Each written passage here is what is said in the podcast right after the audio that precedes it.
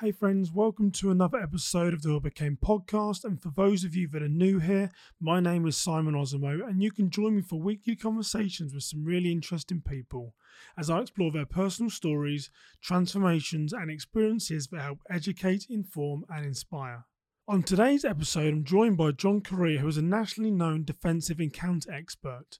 His YouTube channel, Active Self Protection, has over 30 million views per month. And in this episode, John shares how he transitioned from church pastor to tactics trainer, how he remains humble with his newfound fame, and how he discovered his call to pursue defensive tactics as a career. But before we dive into this week's content, I want to remind you that you can listen to the podcast wherever you consume your content, and the video can be found on my YouTube channel at Simon Osimo. Now, if you get something from this conversation or believe that others will, it would mean the world to me if you would like and share with your circle of influence. Okay, so let's dive straight into this week's conversation with John Correia, the founder of Active Self Protection. Welcome to the Who I Became podcast.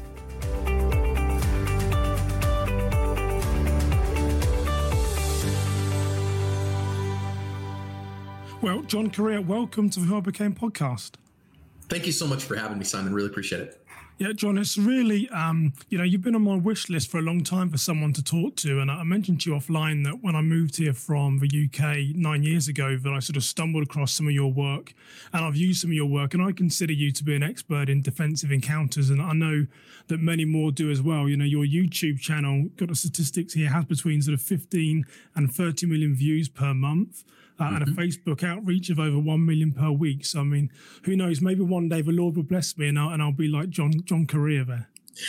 You know, uh, I tell people all the time, uh, I, I, love influencing folks and helping them and being a trusted advisor on social media, but recognize, man, that having a large social media following is uh, not necessarily a blessing. Uh, it, it can be a, a, bit of, it's a lot of work. How about that?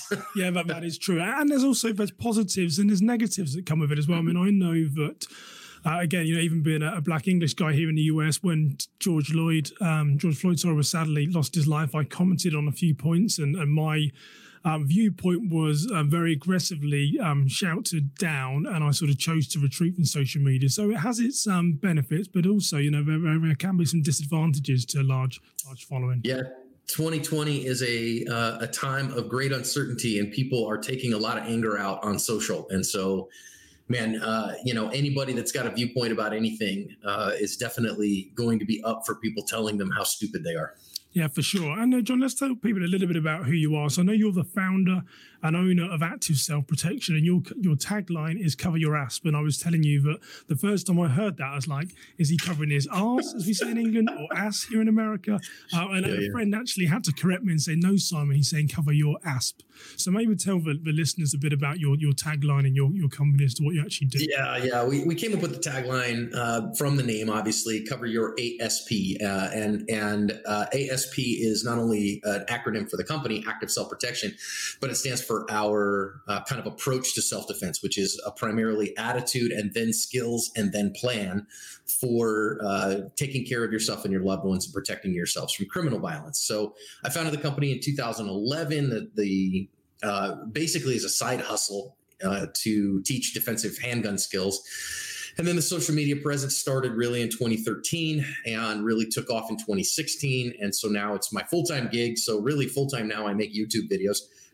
Um, and our main channel, uh, which is uh, helpfully called Active Self Protection, uh, is about 1.94 million subscribers today. We reach uh, 30 million, 25 to 40 million is kind of our current uh, views every month. And people send me real life surveillance videos of defensive encounters, armed robberies, carjackings, muggings, home invasions things like that, badge cams, and I do after action reports on them and teach people uh, from them the principles of real life self defense. And then we have a second channel, which uh, we call Active Self Protection Extra, which is where we teach. Uh, I teach handgun skills there. I teach moral and legal self defense there. We do gear reviews there. I do legal briefs. Uh, we do class reviews. Uh, kind of all the things that I want to do as an instructor that are not uh, the main channels. So uh, the the business has really grown from a little side hustle of me teaching classes to today. I uh, I'd have to add them all up, but I think we have 11 employees, including myself today.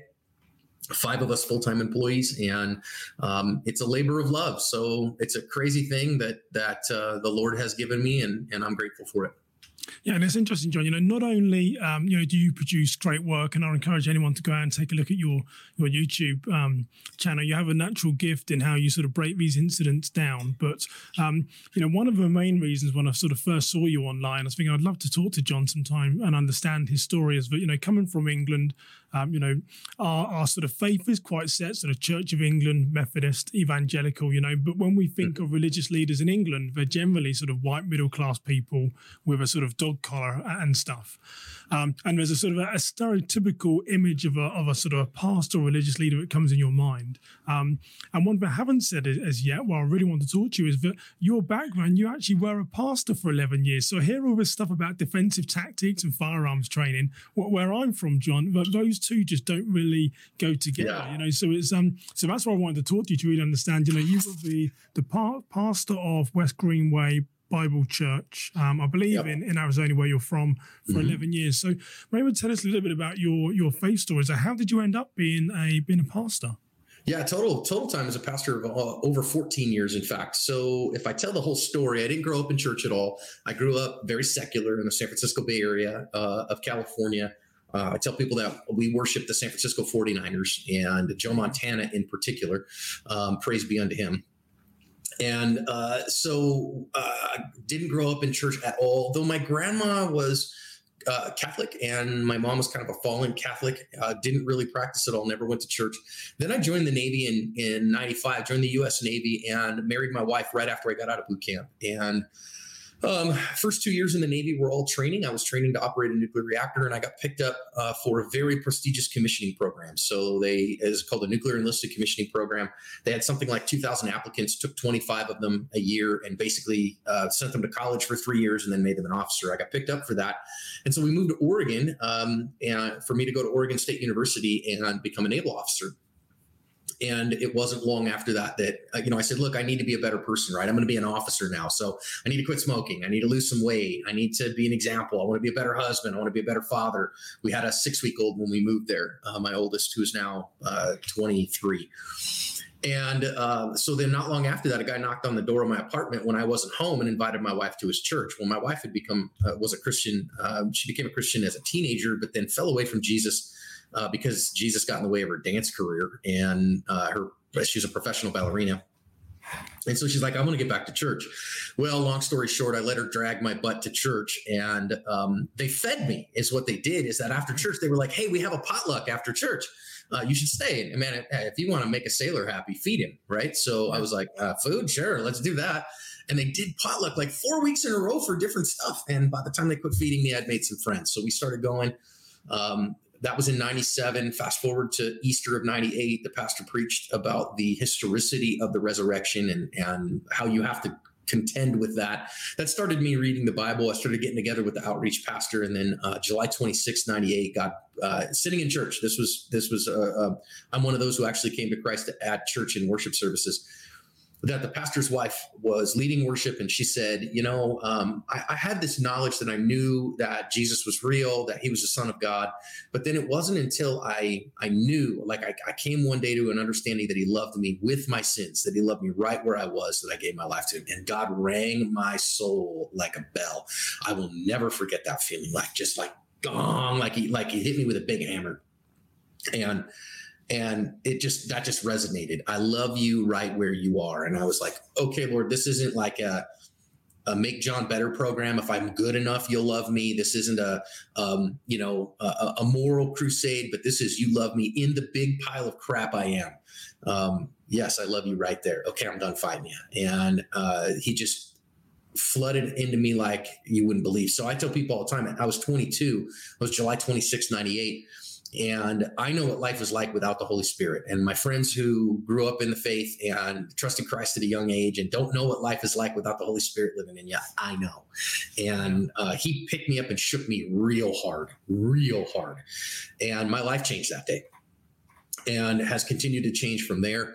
Um, I started, you know, I was discipled well and and taught how to follow Jesus well. Some of that was I realized pretty quickly that the Lord did not want me to uh, pursue uh, being a naval officer. That I, I knew what that path was, and it wasn't going to be good for my family. So I resigned my commission. I actually got in a car wreck in 2000. I got rear-ended by a drunk driver. I, I, wasn't really, I don't think, brave enough to resign my commission. So Jesus hit me with a drunk driver, wrecked my back, and that was like, uh, you ain't getting it, pal. So let it go. So I did. Uh, two surgeries on my back later. Uh, they they transferred me to San Diego, and I was on a carrier for a little while. Anyways, uh, disciple well, found a great mentor there at that church who uh, helped me to really grow in my uh, in not only in my understanding of Christ, but in uh, using my spiritual giftedness, which I think my primary gifting is teaching, honestly, and uh, leading. And so when I got out of the Navy, they they they kicked me out because of my back, and they're like, "Well, what do you want to do?" And and we really talked about it, and with good mentorship, I was like, I, I think I want to go to seminary and be a pastor.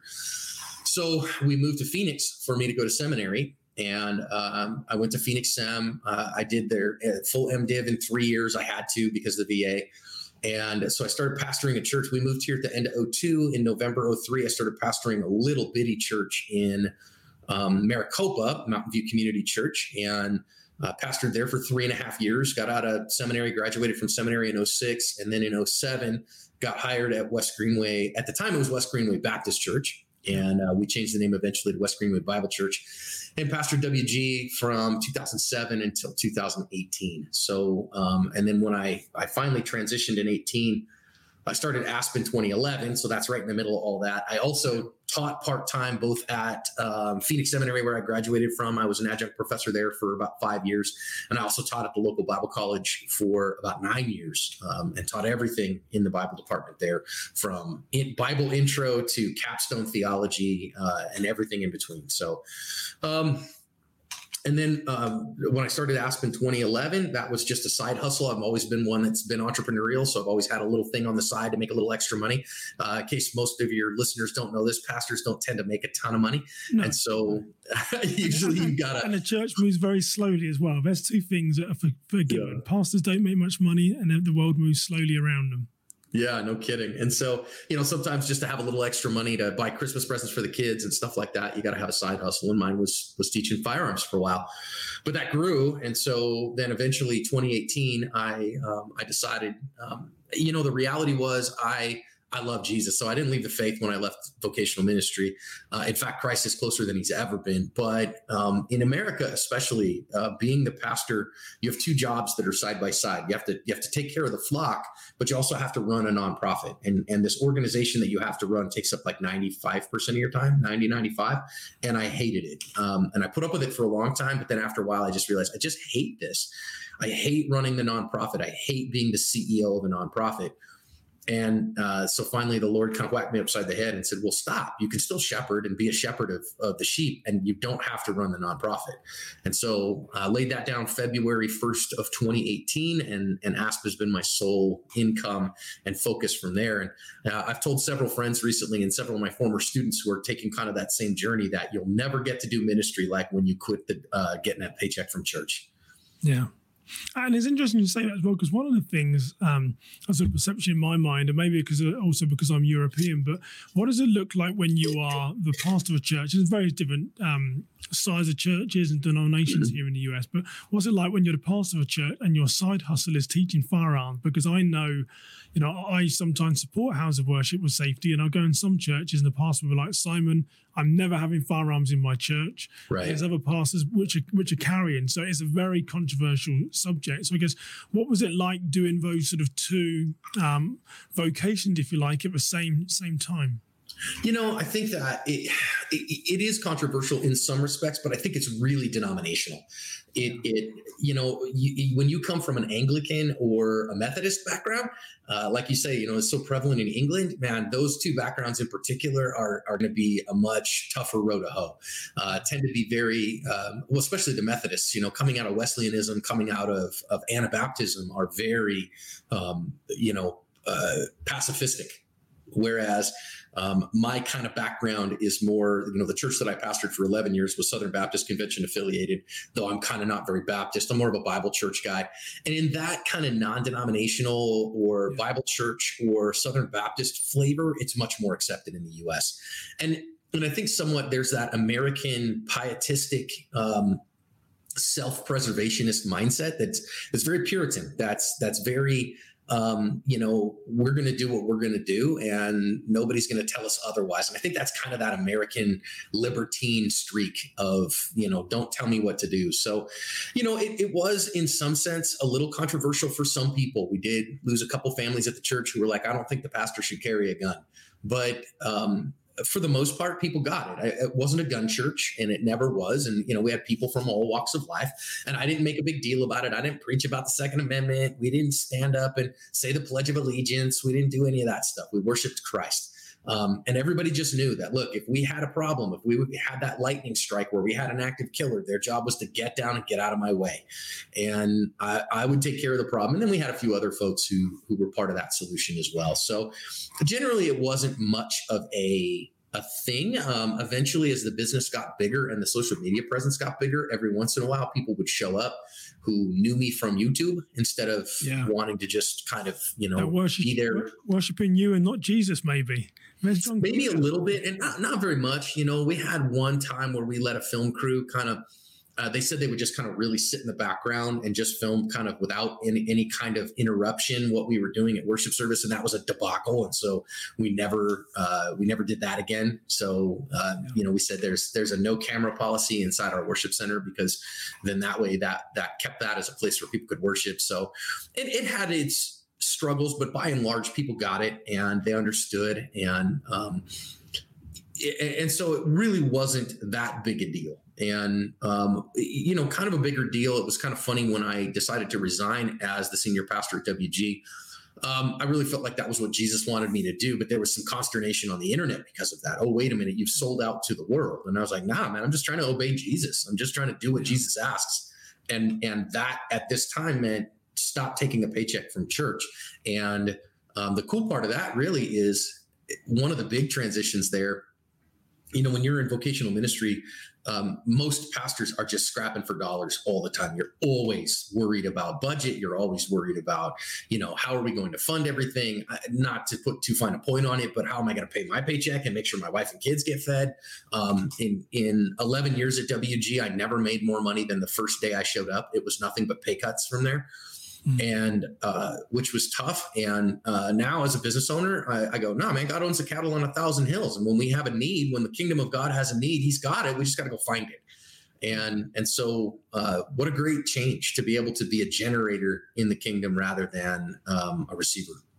And so, you know, when I look at my own life, one of the things that I um, often get most challenged by. And, and my pastor at my church, go to Westwood Community Church in Excelsior here, Minnesota, and my pastor calls back God promptings and says, you know, um, God promptings are those, those little nudges where you say, where mm-hmm. Jesus and, and God are telling you to do various different things. It's like, well, how do I know? Is this a God prompting or is this Simon's brain telling me what to do? So, I mean, you took sure. a very brave um, step to, to leave the church. Mm. What did what did it mean to you? How did you know that God was calling you to start your sort of your business as opposed to stay in stay in ministry?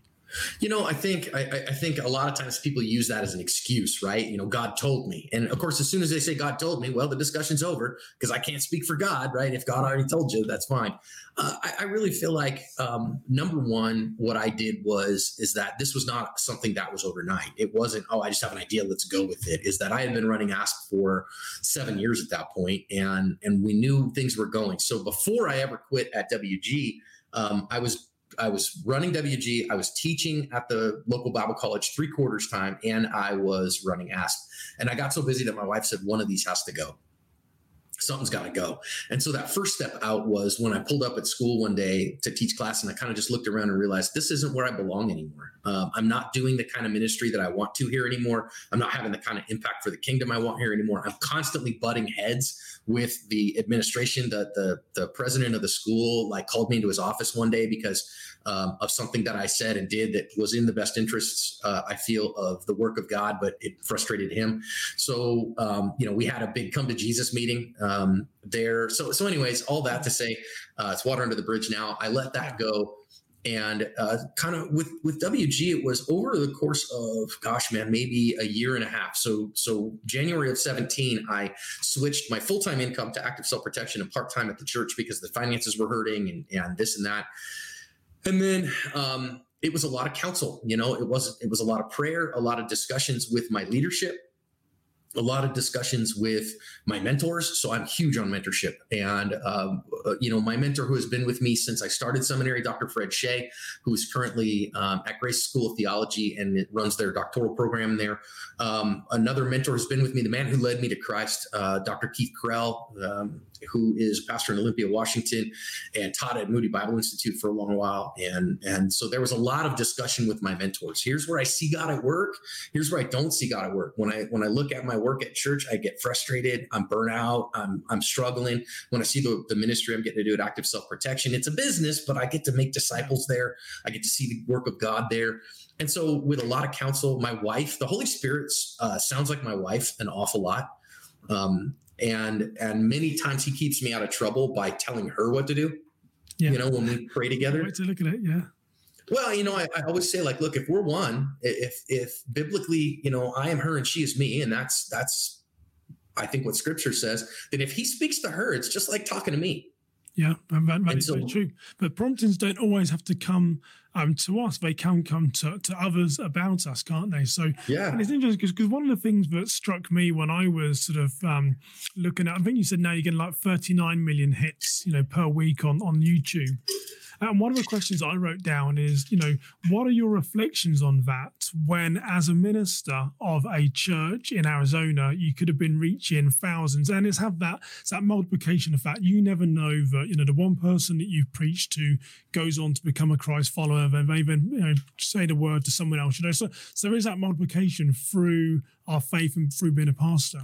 But when you're hitting 39 million people week upon week, you know, I mean, that number is far greater than you most probably ever were hitting as a pastor of a church. I mean, do you ever reflect oh, yeah. on what, what, what does that mean? I mean, was that the purpose that God wanted was to give you the rewards in the views? Because I reached out to you, I knew you were a Christian, but I also knew that you had an interest in um, sort of background and want to share. But you know, maybe God is working in a different way than what you'd actually um, thought when you became a pastor? Oh, for sure. I mean, I also believe. I mean, I, am I'm of the belief that uh, celebrity pastoring is part of the problem in America today. That when the talking head, you know, uh, we really can't shepherd. I, I believe the pastor should be at some level of shepherd, and you can't shepherd more than about 100 people is the reality of things. I mean even that's really stretching it. I'd say 50 or 60 and so when you see a pastor like oh we've got a church of 10,000 you're not the pastor to 10,000 people. You might be the pastor to your staff at that point and their families and then they turn around and pastor everybody else. You're just a talking head a professional public speaker uh, who gives a, a, a professional public speech every week mm. and and those are different things so you know, at, at, the church that, that I pastored at WG, we never got bigger than about 200 people. And at that, we would get to this place where, oh man, it was hard to connect everybody. Then we grow back down to 100 and back to 200, back down to 100, back to 200. Maybe we could have done some things differently, but it just never, it never got much bigger than that because my model is I want to be able to shepherd people. Whereas with active self protection, that's not really what I'm doing. I'm I'm purposefully teaching the masses and giving information to the masses, and uh, I think some of the change was like I mean this was a couple years ago. I started doing the videos on YouTube in 2016, early 17. The Lord was like, um, I was praying, and when when the good person wouldn't make it out of the incident in the narrated video, which happens about 30% of the time on the channel, I would say, Hey, make sure you and God have a strong relationship because you'll need it on that day. And he kind of nudged me in prayer and was like, Hey, man, you're being vague when you need to be specific here and you have specifics to give. And so, and I was like, Okay, Lord, well, I'm trying to just start conversations here, but if you want me to be more specific, then it's your work and it's your business. So then I, really, I just made the change to say, You want to make sure you and Jesus have a strong relationship because you're going to need it on that day. And um, that was a good change. And it also, I think, kind of move the business in the direction more that I get to have more spiritual conversations and get to talk about Jesus in particular. So I, I don't think that um, I've had many people ask me, well, do you feel like now you have a congregation of 2 million? No, no, I don't. In no way do I believe that, that ASP is a congregation. Uh, instead, I get now to teach a lot and it does build some individual relationships that those individual relationships have at times blossomed into mentoring and into discipling. Um, and so it's given me the opportunity to help people that I probably wouldn't have the ability to invest the time in if I was pastoring in a local congregation. Yeah, and also, you know, influence uh, people's lives, um, John, as well. I mean, um, there is, I think it's Life Church where Craig Groeschel, I don't know if you know Craig Groeschel from I do. Life Church. Yeah, I think they're in 13 or 14 different states. You know, he's got a podcast that, that I listen to. And it was one of those, you know, greatly respected his podcast. It's a podcast on leadership, you know, listen to it well. And it was only one episode where he said one time, Yeah, I've just written this book. And for those non believers, you know, I, am a pastor. So um, this is what the book's around.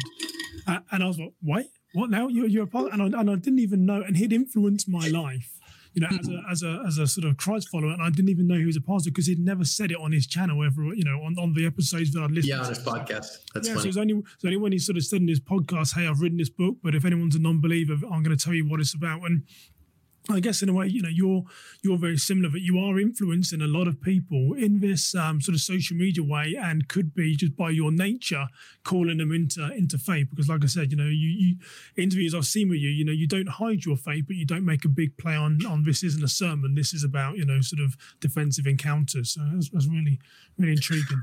Yeah, and what we try to do is we go to shows. I mean, obviously not right now with Corona, but you know, um, year by year we go to trade shows and and we make it a point to go in there like a wrecking ball, pray with people in their booths, get to know people on an individual basis. One of my eh, employees, Samuel, uh, the director of our instructor certification, is a pastor in Washington as well and so the staff has a, a very christ-centered focus and and we we go in and we make no bones about hey we're here as followers of christ. And if you're not i'm totally cool with that. And i have plenty of friends who aren't christ followers but i am and i'm going to do the best i can at that. And you know i have friends in the industry who are all kinds of uh, beliefs and none you know atheists strong atheists odinists uh, Norse mythology, Wiccans, um, you know, several witches I, I have friendships with.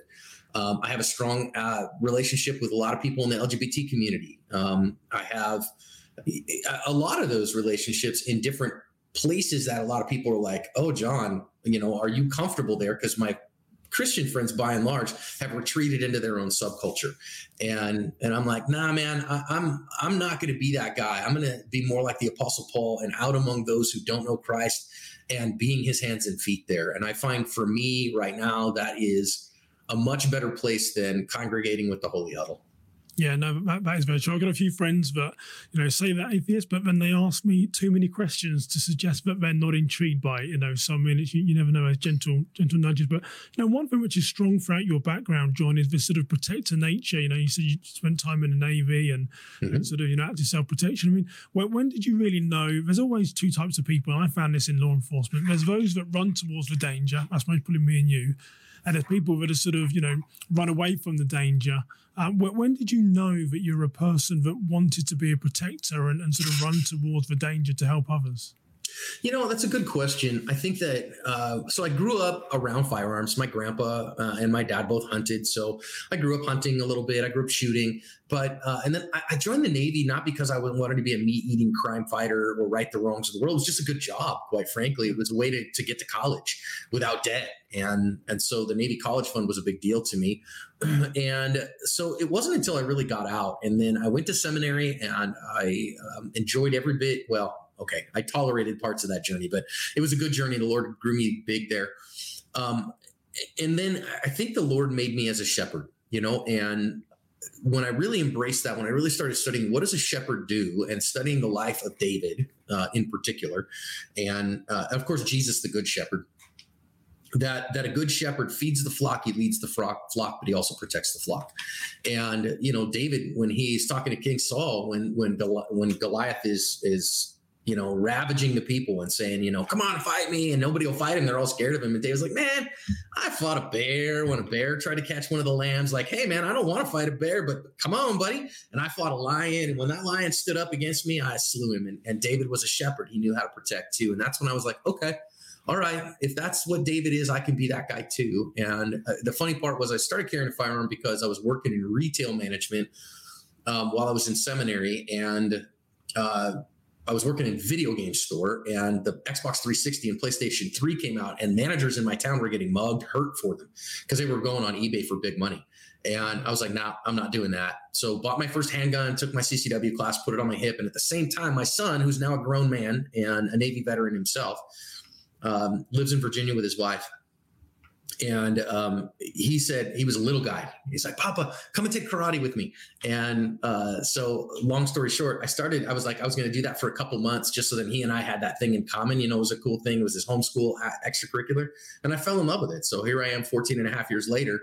Um, and then when once you're competence starts to come up. I'm a teacher at my core. And so I'm like, well, I better start teaching people. So I think it was mostly a gradual thing. I think to answer your question, it wasn't that day when I was like, you know, man, I'm I'm a I'm a fighter. I'm I'm that because I'm really not. I'm I'm a lover. I want to talk and I go, hey, I'm a man of peace. Let's let's have peace and let's get along. But I also will defend my boundaries. And if you uh, I always tell folks that in my martial arts training, also in my um, handgun stuff, that if you stick your hand in a blender how are you going to get that hand back? It's coming back bloody and broken, right? And you don't blame the blender for that. And so if you overrun my boundaries, if you decide you're going to harm me, you're sticking your hand in the blender and don't blame me for what happened. Uh, and that's kind of my approach to it. I would say about that John, sadly, is it's 2020. There's people within society that will blame, blame the blender. It's true. The, they'll say, "Well, that blender shouldn't have been there." Yeah, they'll blame um, the manufacturer of the blender. But I, I get you what you point. It, it is very, it is very true, and it's it's interesting you hear and say that because that's quite often, you know, there is a, a, turning point in people's lives when you think, "Well, when did when did I realize I was a sort of stand up to be to be counted?" And again, you know, in, in the training that you're doing, blessing and helping others, you know, you're making other people become those defenders when there is a call to be to be a defender. You know, and, and sort of being a very um, sensible minded um, defender is, is key uh, in the world that we live in, in today. I think it is, and I think you know the big thing. I think right now, um, as I'm reading, you know, part of my um, devotion this year, every day I get up, read my scripture. Um, we just I just read through the book of Proverbs as part of my uh, daily devotions, and try to read through all the scripture every year. And and in Proverbs, there's this big focus on not being a fool, and uh, you know that that the prudent hides themselves from danger, but the fools rush in and pay the consequence, you know? And and so I try to teach people prudence as well, and the good, sane, sober, moral person. You know, you got to be Ned Flanders, and um, you know, for for those anybody who doesn't know, that's from The Simpsons, right? The, yeah, yeah the good neighbor from The Simpsons, yeah. the good, sane, sober, moral person, the prudent man, and and that involves a lot of de-escalation, a lot of escape, a lot of evasion, a lot of not using force unless you absolutely have to, and and I think that's wise and honors the Lord. And that says I'm the adult in the room. I'm the one who wants to be the, the my biggest thing. I want to be the hands and feet of Jesus here. Now, recognize that in Jesus's world, uh, making the whip of cords and flipping a table is on the table. It's not out. It's not unheard of. He's done it. And um, but Jesus does reserve his biggest ire for overly religious people who think they want to keep others out. Uh, but Jesus is a man of peace, but also very strong and completely unwilling to um, let the oppressed and the marginalized not have their voices heard. So I, I try to just emulate him everywhere I go.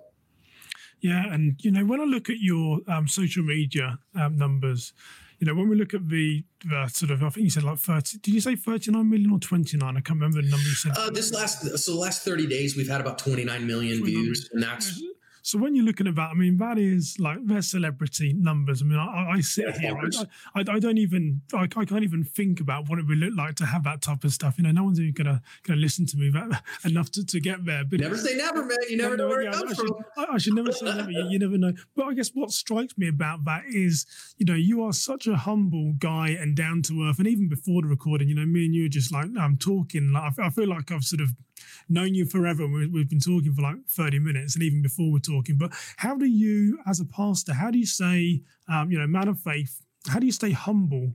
Um, knowing that you know you have such a, a sort of a unique um, following it must be very difficult to not allow that to sort of go to to your head i mean i'm just trying to contextualize what i might be like with it i mean what does that mean for you how, how do you deal with that type of fame that comes with it, the riots. You know, I think that number one, you recognize that the only reason I'm here is because Jesus put me here. And so it's Jesus's business, not mine. It's his glory, not mine. And so um, when you try to make a name for yourself, you try to glorify yourself, then uh, Jesus said pride comes before the fall. So you try to recognize it's his work. Um, and you do that. Secondly, I always think about you know the Roman generals when they would come home from a big victory, right? And they'd have these big parades to laud them. And I get a lot of fans. You know, I got people. We go to a trade show and people want to come up, say hi, shake my hand, take a selfie. That's all great. Um, you know, but those generals always had somebody standing behind them, reminding them. You know, they call that the memento mori, right? Remember, you are mortal. Uh, you're not all that in a bag of chips. And so um, I have that number one, you know, uh, on my staff, my CEO, Stephanie, you know, she's always reminding me I ain't all that. And I have work to do like anybody else. And, um, and, and number two, uh, I joke that like when we go to conferences and stuff like that, guess what? I get my turn washing dishes just like everybody else does. Yeah. And, um, and I think that that really helps. Uh, I think also probably bigger than anything else, my theology has helped me to, to keep that because I think that um, one of the biggest things that um, Dr. Chay and Dr. Carell taught me is that the correct model of leadership that Jesus taught is uh, is inverted, is upside down. You know, in John chapter 13, Jesus, the one who was I mean, he's the God of the universe, right? He is the the one who deserves all glory and fame and honor. And he takes off his robe, puts on uh, a towel, and washes the feet of his disciples. So his model of leadership's upside down. That the more leadership you accept, you give up rights and you pick up responsibilities. You um, you know the only reason you might get a privilege like okay somebody else is going to cook you dinner or something is because you have other service to do not because you're a big deal. And so that doing that as a pastor and and not i'm the pastor i'm a big deal. No man i'm the pastor i serve everybody. Um, yeah. in the same way okay so yeah i've got a big youtube presence but that means i serve everybody. That means i have to be um, extra careful to recognize everybody um, that comes into contact with my stuff is depending on this to be good stuff. And so i have to serve them. And and i think that that really helps. It, it's something that i that i definitely struggle with every day. Um, i'm a very confident person. Once god uh, i think once i think i'm there if you know the myers-briggs personality type i'm like a prototype estj and uh, in that the whole world would be better if people just listened to me you know? And and so it also comes with being a man, John, as well. That's a challenge. it's so true, right? And then yeah. so so that's a constant thing. And my wife helps me with that. My wife will sometimes tap me on the shoulder and go, a little arrogant, babe. Maybe, mm. maybe a little full of yourself. Maybe listen a little bit better and talk a little bit less. Yeah, okay. Yeah. All right, let me shut up. Let me listen, you know. Mm. Um, and, and I also think that I try not to be an ideologue. I try not to be somebody who my way is the only way. I think, you know, in 2020, for instance, you know, the US has been filled with with significant discussions of race and inequality and racism and does it exist? And uh, and i'm trying not to say here's my way and here's this but rather listen. Tell me why you feel that way. Tell me about your experience. Tell me what that is. And read widely outside of my comfort zone. Gosh i've read more books this year that i disagree with and caused me just a you know a cognitive dissonance than i can shake a stick at. Um, and, and i think all that I, I think is what jesus uses to keep me humble yeah, and what I what I see with you as well, I heard this recently. I can't remember where it was, and I don't think it was scripture. I think someone just said, but it's not how much you have; it's what you do with it. And I think that mm. is, you know, you've been blessed with a, with an awful lot, but you know, you're doing some great work in it, in inspiring others. So I mean, that is, uh, you know, like I said, I heard that it's not what you have; it's what you do with it. It's taken me a long time in my life to to, to get to that point as well, because you know, you, yeah, I think you see other things. Envy is a big thing that we all suffer from. So I mean, that that is a challenge. Uh, well, it is. You've got the when you're at the top. It's interesting to get what someone's perspective. Well, and I think the other part of that too is I think you get to a place where you start to say, okay, so like I want to make some more money, or you know, I want my business to be bigger, I want to have a bigger following, or whatever. But instead, like you know, at the start of this year, before Corona even hit, you know, I was talking to Steph, my CEO, and and and I was like, okay, so what I really want to set a goal for this year is how much money can we raise for the kingdom of God? You know, how much can we do to see God's work done? And in doing that, um, then everything else will take care of itself. So we have to do well in order to do that. So, uh, you know, our national conference last year, we we gave that entirety of that to the Flint Hills Foster Teen Camp that uh, does uh, work in the foster community and abused and abandoned foster teens in, in Kansas uh, you know, hosting classes this year for SWAT Ministries, which rescues underage girls from sex slavery in the name of Christ. And I think that's just an incredible ministry that I want to support. So, you know, I think when you focus on those things, how much kingdom building can we do? Um, then the other stuff, I mean, who cares? Okay, so I've got 2 million, well, I think, you know, 2.4 million followers across all the platforms now. Um, yay, what does that matter? And the end of things, yeah. that, you know, my tombstone's not going to say, he was famous on the YouTubes. You know, if that's what it says, then you fail, man. Yeah. I just want to hear "Well done, good and faithful servant." Well, I've often wondered as well. I was watching a YouTube influencer um, last week, I think it was, and she had like 10, 15 million followers, and she's like, you know, you know, actually, this is quite difficult because when you go for a loan or something at the bank, you know, and you say YouTube influencer, it's not really a recognized career by them. So she was making a bit of joke about it, but but it is true. I mean, you know, I hope you're not going to have a YouTuber across your your tombstone. I think there's other things that you've done, John, that would um, would might be better than the YouTube numbers. But an interesting point I wrote down uh, of my notes here, I want to sort of get from you is that you know when when everything goes well in our life, it's very easy. We look forward, but very rarely, rarely do we sort of reflect back. And I guess if you look at your sort of transformation and move into um, sort of uh, safety, um, defensive encounters, and then your time in the, in the church, what do you look back on and say, "I wish that had happened slightly differently," or "If I, I wish I'd just done this instead"? I mean, what is what is the one thing that might niggle you, like everyone else, thinking, "I wish I'd wish I'd just done this"? You know, uh, there's there's a bunch of things that I go, man, if I could go back and do that again with hindsight, with knowing the, the reality of things, I would do different. But you know, um, I, I always say this to people all the time: there's no hope for a better past there's just no hope. It is what it is. And I think one of the ways that I try to live for Jesus is a radical acceptance of reality, a radical acceptance of what is and what went in the past. So, I mean, there are several relationships that I wish that I could do differently, that I knew in advance that I could protect my loved ones from harm. um, you know, my wife and I, my family, we've dealt with mental illness in significant ways. I think people think, oh, John just did the pastor thing and then he's in the YouTube thing. And now, you know, it's just nothing but roses. I can tell you 2017, 18, 19 were some of the hardest years of my life. I cried more tears. I spent more time on my knees. We, we did, uh, I think, 13 inpatient mental health care trips uh, with our children over those years um, more suicide attempts than I can shake a stick at. We've we've fought that battle tooth and nail, uh, and and so far successfully. Thank you, Jesus. And um, you know, uh, so you know, yeah, okay, fine. There's there's a bunch of things that I, I wish I could go back and go, let me you know, let me set this way instead of that way. But the reality is, God has used all those to make me who I am, and to make me see Him in the way that I see Him. And I don't know if I would otherwise. So I wouldn't change a thing, even the hard stuff, because it it taught me how big Jesus is. And I, I got a line here from uh, Mel Gibson of all people. You know, you um, Mel's had a real interesting walk with Jesus, and if you watch him from even from the time he made the Passion of the Christ and whatever, and he's been an odd figure, and he's had a lot of crazy stuff. But um, it wasn't even what Mel said, but it was what Robert Downey Jr. said. Uh, if you watched Robert Downey Jr., of course, crashed in 99, was arrested.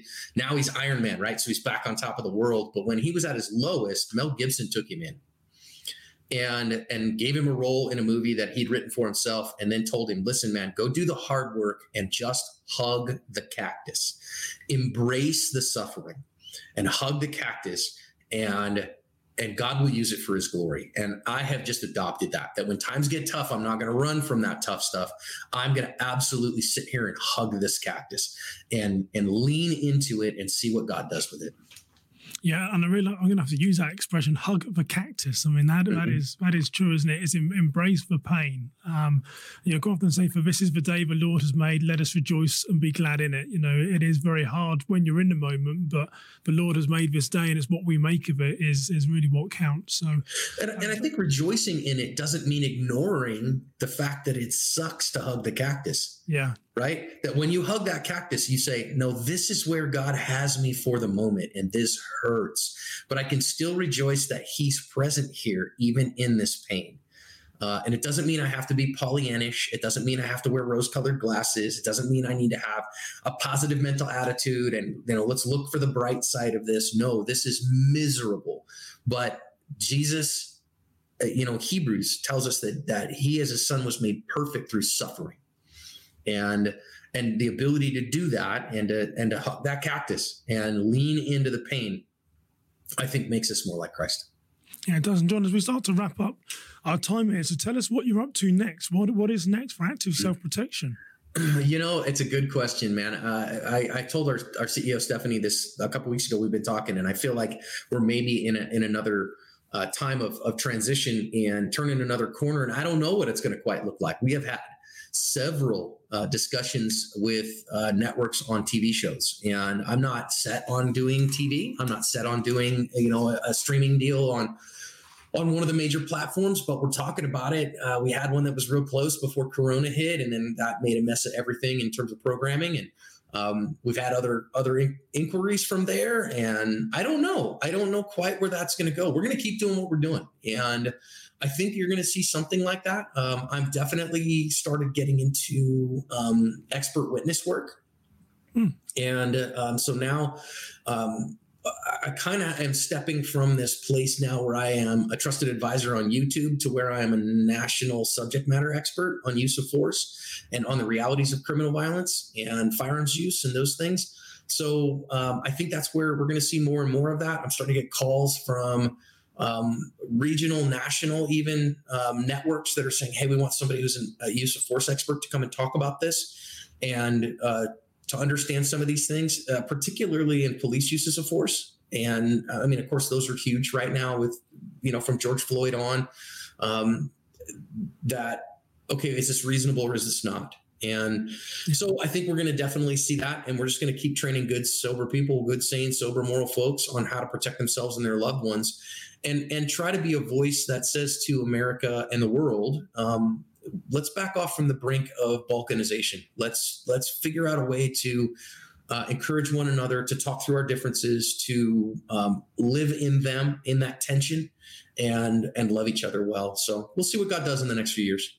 Yeah, I'm, I'm really excited to see. And like I said, I'm really um, blessed and honored that you took the time um, to talk to me. And, know, like I said, you know, the, the amount of views that you get on YouTube, the amount of followers, it's very easy for someone like me to get like envious and say, "How I'd love to be where where John is, but maybe that isn't my path." But what I love about it is that when I reached out to you and your team, you know, you've been very respectful um, in in replying to my emails and giving me the time and sharing some of your your views and reflections. So for that, I'll be very very grateful. I'm sure there's many people just say no, not going to talk to to this guy or too busy. But everything I've seen about you, John, is, is just very very humbled. Um, you know, you've given me the time. Um, we, have had a great conversation. So I'm really pleased that you took the time to join me on um, who I became. So thank you. Well, thank you for the encouragement. I really appreciate that. I, I am, I'm blessed indeed to have staff that I have. They're incredible people, and um, they make me look good uh, every day. So, and and it's my pleasure. I think that the more that we can um, help people, then awesome, and and seeing the kingdom of God built. I mean, let's be real, Simon. At the end of the day, active self protection is not going to go to the kingdom of God, but you are, and I am. And so, the more that we can encourage one another and and help people see Jesus, hey, we win. Great. Thank you for joining me, John. Thanks so much. Thank you for joining us for the Who I Became podcast. If you are enjoying the discussions between Simon and his guests, make sure to subscribe, rate, and review, as well as share with your friends on social media. Once again, thank you for joining the Who I Became podcast.